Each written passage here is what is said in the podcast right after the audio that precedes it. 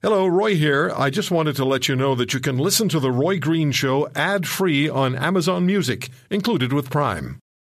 Roy may be a lot of things, but shy isn't one of them. He never backs down from a good debate. This is The Roy Green Show on the Corus Radio Network.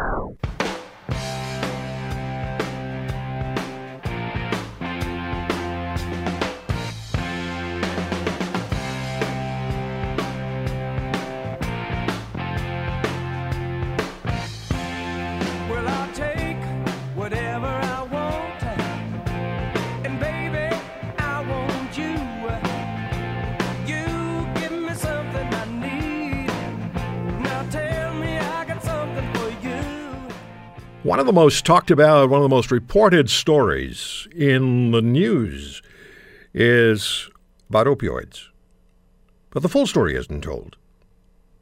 Well, we do here on this program. But otherwise, most generally, it isn't told.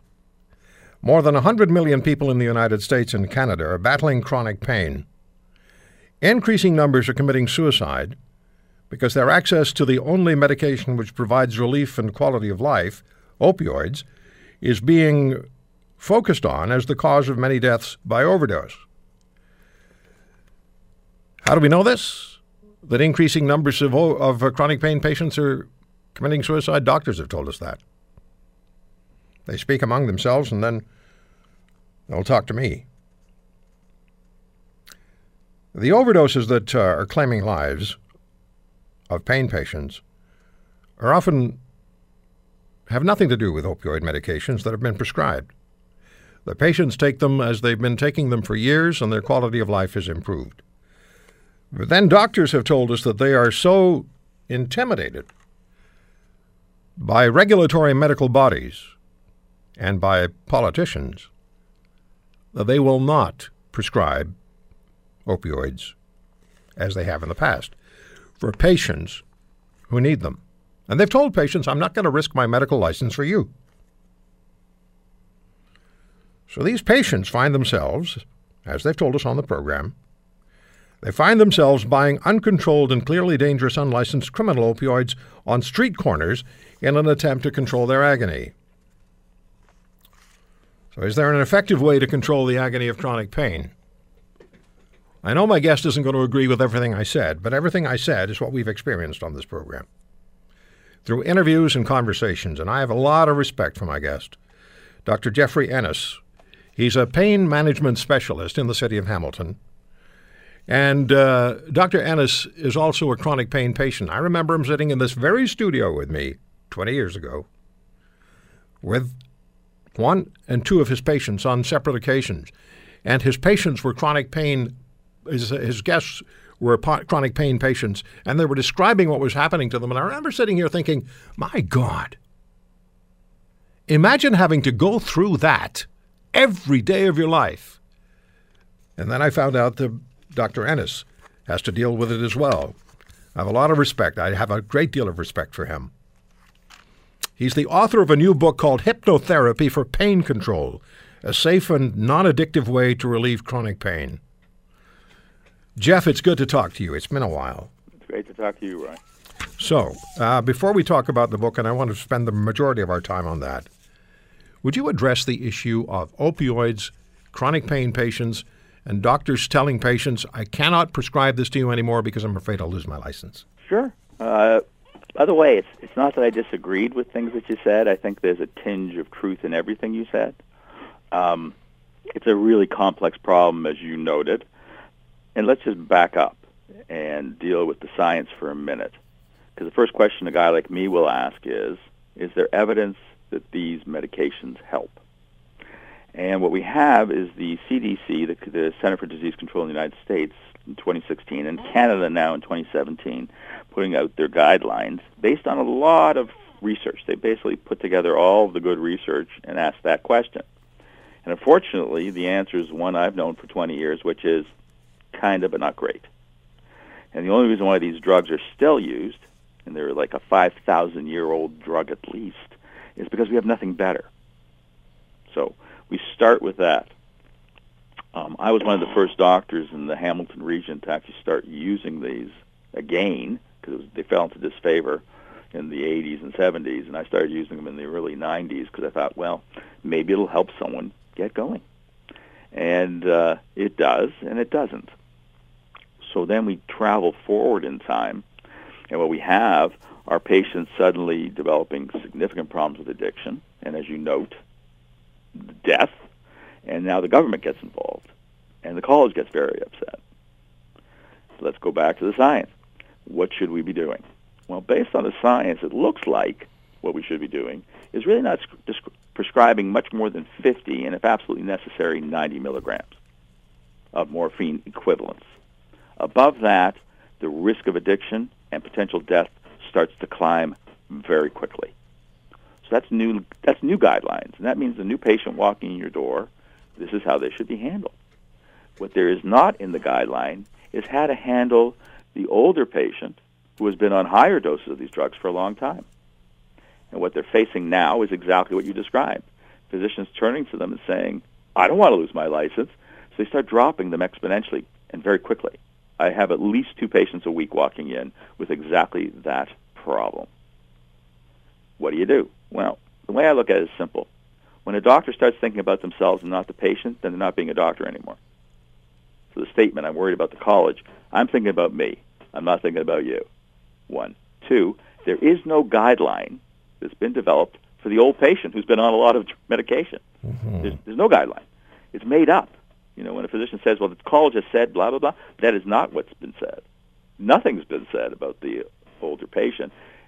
So what should we do? I think what we should do, so I'm going to now be a doc for a minute, is we should try our best to bring patients down as low as we can on these drugs because they're not safe. And what you want is the least amount necessary to help a person have less pain, but more importantly, to be able to function better. Mm-hmm. And if you can accomplish that, you've done a great job. And if all I can do is bring someone who's on 200 milligram equivalent, which used to be the old guideline right up until this year, yeah, and I bring them down to 190, I've done a darn good job. Yes, you have. And that's acceptable as long as they're up and moving and having a life. Yeah. You know, it's when you say, oh, my God, I got him down to 50, and they walk in the door and you drop them to 100. No wonder why they're upset. Yeah. Or desperate. Or desperate, because that's what I see in my office. I see desperate people. Yeah. And I really think it's a misunderstanding on the part of physicians as to how to handle that. I've always liked the way you approach this whole issue, because they cannot ignore the human component. The statistics and the science has to make way for the human component. Absolutely. That person in front of you. Yeah, a human being. Deal with. Yeah. Let's talk about your book. Oh, thank you. All right. Because that's what we want to do. So Hypnotherapy for Pain Control, a safe and non-addictive way to relieve chronic pain. How do you I guess I have to start with this. How do you define chronic pain, and where does hypnotherapy come into the picture for the person who's listening to us now, who's living with chronic pain or knows someone who is, and sees a ray of hope here? A little light at the end of the tunnel. How does it work? Well, so, you know, how I define chronic pain maybe is slightly different than many of my colleagues. Usually I hear people say chronic pain is pain lasting longer than 3 to 6 months. Mm-hmm. That definition is really designed for insurers so that they have a number to say, okay, now do this. That is not a medical definition. For me, the medical definition, no one's ever said that, is pain that's just never going to go away. It's just not going to happen. Mm-hmm. You know, and I saw a doc a number of years ago who actually told me, he said these words, I had chronic pain once. And I said, no, you didn't. No, you didn't, because you'd still have it right now. So that for me is chronic pain, just pain that will not go away. All right. Where does hypnotherapy fit in? Well, for me, it began when I was in my 20s, because I already had big problems related to my back. I never realized how bad it was going to get, but it was pretty bad then. And I had no access to anything else. And a colleague of mine was involved in a group doing hypnotherapy, and I thought I'd go in and check it out. Figured, why not? And they were doing all these goofy things in the room, and I thought, holy cow, I've landed on Mars. Really. But I thought, I better not leave, because the alternatives for me were zero. Mm-hmm. And I'm a very poor hypnotic subject. I really am. I stink. And it took me a year to get it, and I didn't give up. It really did. It took me a year. But I just kept trying. And then, boom, I got it. One day I got it. Now we flash forward to now. I can get into that state very quickly because I've done it for so long. And I can get about 30% reduction in my pain, which is better than any tablet I've taken. I get no side effects from it, and I can do as often as I want, and it doesn't cost me anything since I already paid to learn it. So when you get the book, can you take the information that you get in the book and apply it to yourself? Yes. Yeah. It's a fairly practical book in the end. I mean, I talk about me a bit so people know why am I telling you this. Mm-hmm. I talk about chronic pain and how I see it needs to be approached, which is, to me, all about function in spite of pain. It's not about living with pain. It's about how to live in spite of it.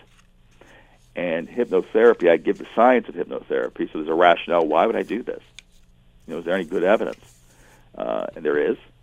And then at the end of it, I go through the actual types of what are called hypnotic inductions that I use in the group program I run for hypnotherapy, which I've been doing with patients for a number of years now.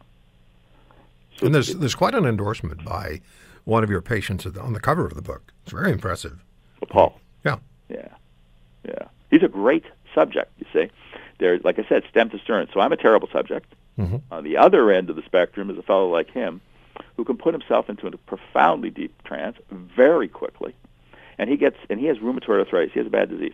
He gets 100% relief. He actually gets 100% relief. That's incredible. For a good length of time, and he's actually dropped his narcotic dose because of it. That's amazing. Oh, he's amazing. I mean, I look at him and I go, I only wish I was you. But I'm not. But I'm blessed with what I can get. But for the average, well, is there an average?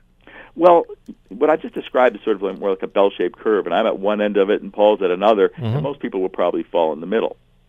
So they probably will have to work at getting into a trance, but not for a year. And they'll probably get somewhat better than 30%, but somewhat less than 100%. Because if I understand correctly, pain management doctors consider a 30% reduction in pain levels to be what they hope for. I can't speak for them. What I can speak for is me. Mm-hmm. When my pain's out of control, I sort of show it to people. I put my hand in front of my face, and I say, this is what it's like out of control. I can't see you. I don't care what you're saying, because all I can think about is this hand, which is pain. Now, if I can move it over to, and I move it over to my shoulder, so it hasn't gone away, but I can actually see you now. If I can get that level of reduction for a patient where they can see their world again, whatever it is, if it's 10, 20%, great. If they need more, then so be it. That's what you're after. I remember you coming into the studio with two of your patients, and I remember very well thinking throughout the segment, I paid close attention to how things go in the room with me, and you were more interested in talking about your patients and your patients' well-being and the treatment of your patients than you were in talking about what you were doing and what you were experiencing and what you were up against. I've never forgotten that.